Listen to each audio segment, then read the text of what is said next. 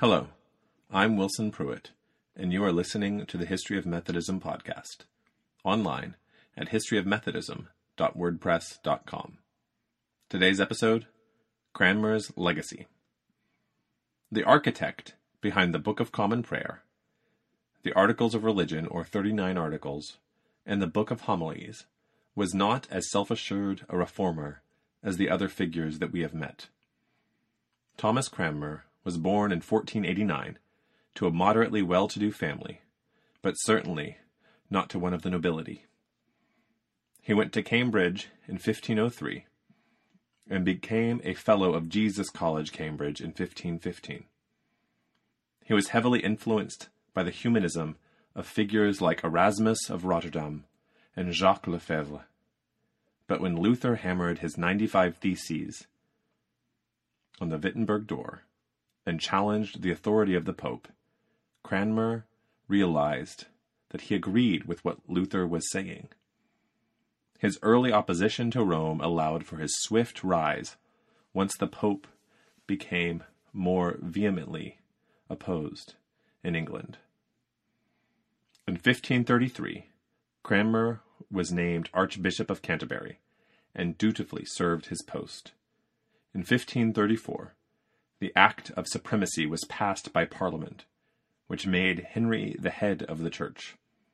Cranmer's position was now the second highest in the land, a dramatic shift from being merely the head of a provincial national church. It was not, though, until a decade later that the path that would reach Cranmer's lasting influence would begin. In 1544, Henry VIII commanded that an English litany, understandable by the people, should be produced and promulgated widely. After almost 20 years of revolt from Rome, Henry began to think about the needs of the commoners.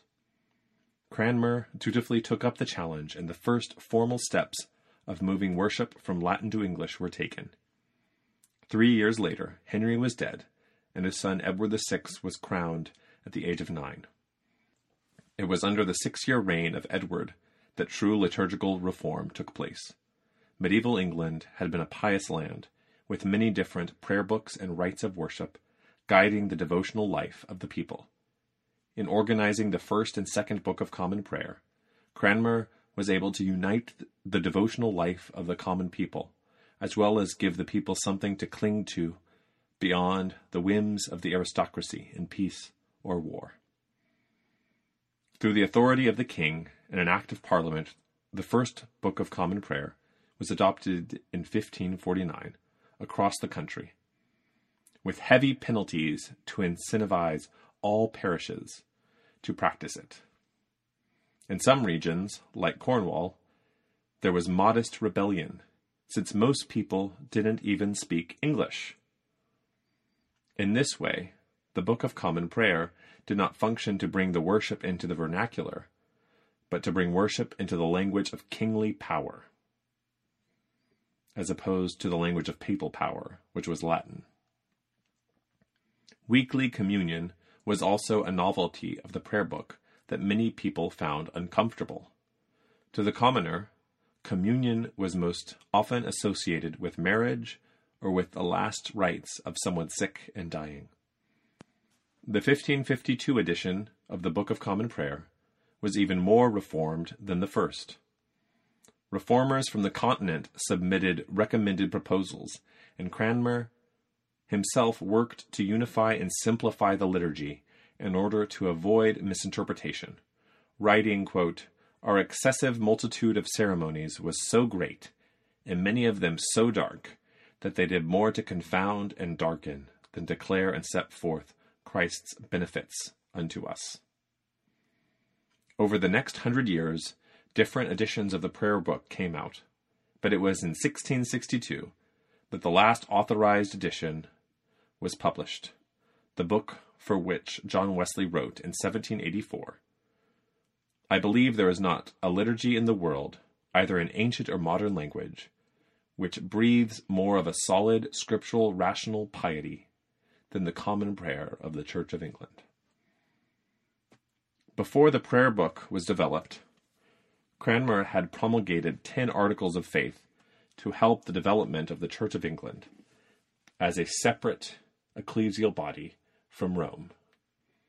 These articles expanded to 42 in 1552, and then were reduced to 39 in 1563, among the Elizabethan reforms of the Church.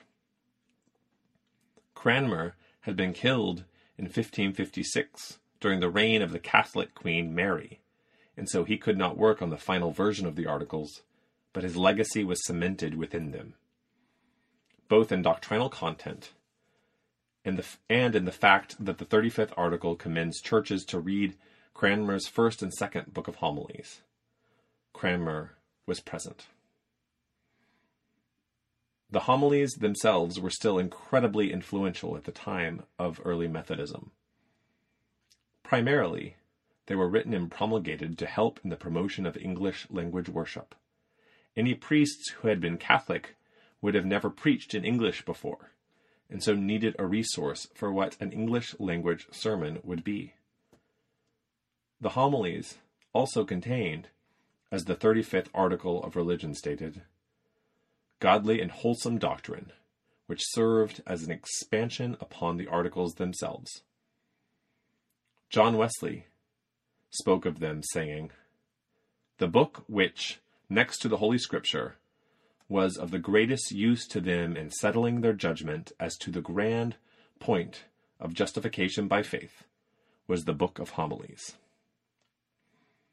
Though the 35th article was removed by John Wesley when he sent American Methodists his version of the Articles of Religion, Wesley retained the logic of the homilies in promoting his own standard sermons for use by Methodist circuit riders. Most of these young men, and some women, were not educated beyond a cursory level, and so Wesley's sermons gave them a standard on which to devise sermons.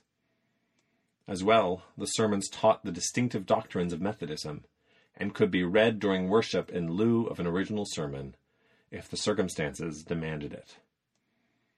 The legacy of Cranmer held sway over John and Charles Wesley. Both men were ordained into the church that Cranmer developed. Both men were formed by the texts that Cranmer wrote, yet the reform movements in England and Northern Europe had not gone unnoticed in Rome. Wesley wrote that Calvin and Luther did not separate from the church in Rome, quote, "but were violently thrust out of it." The thrust caused Rome to spin and change, to confront its past and its future, in ways that had consequences for Europe and for Methodism in the centuries to come, with the Roman Counter-Reformation. Next time on the history of Methodism.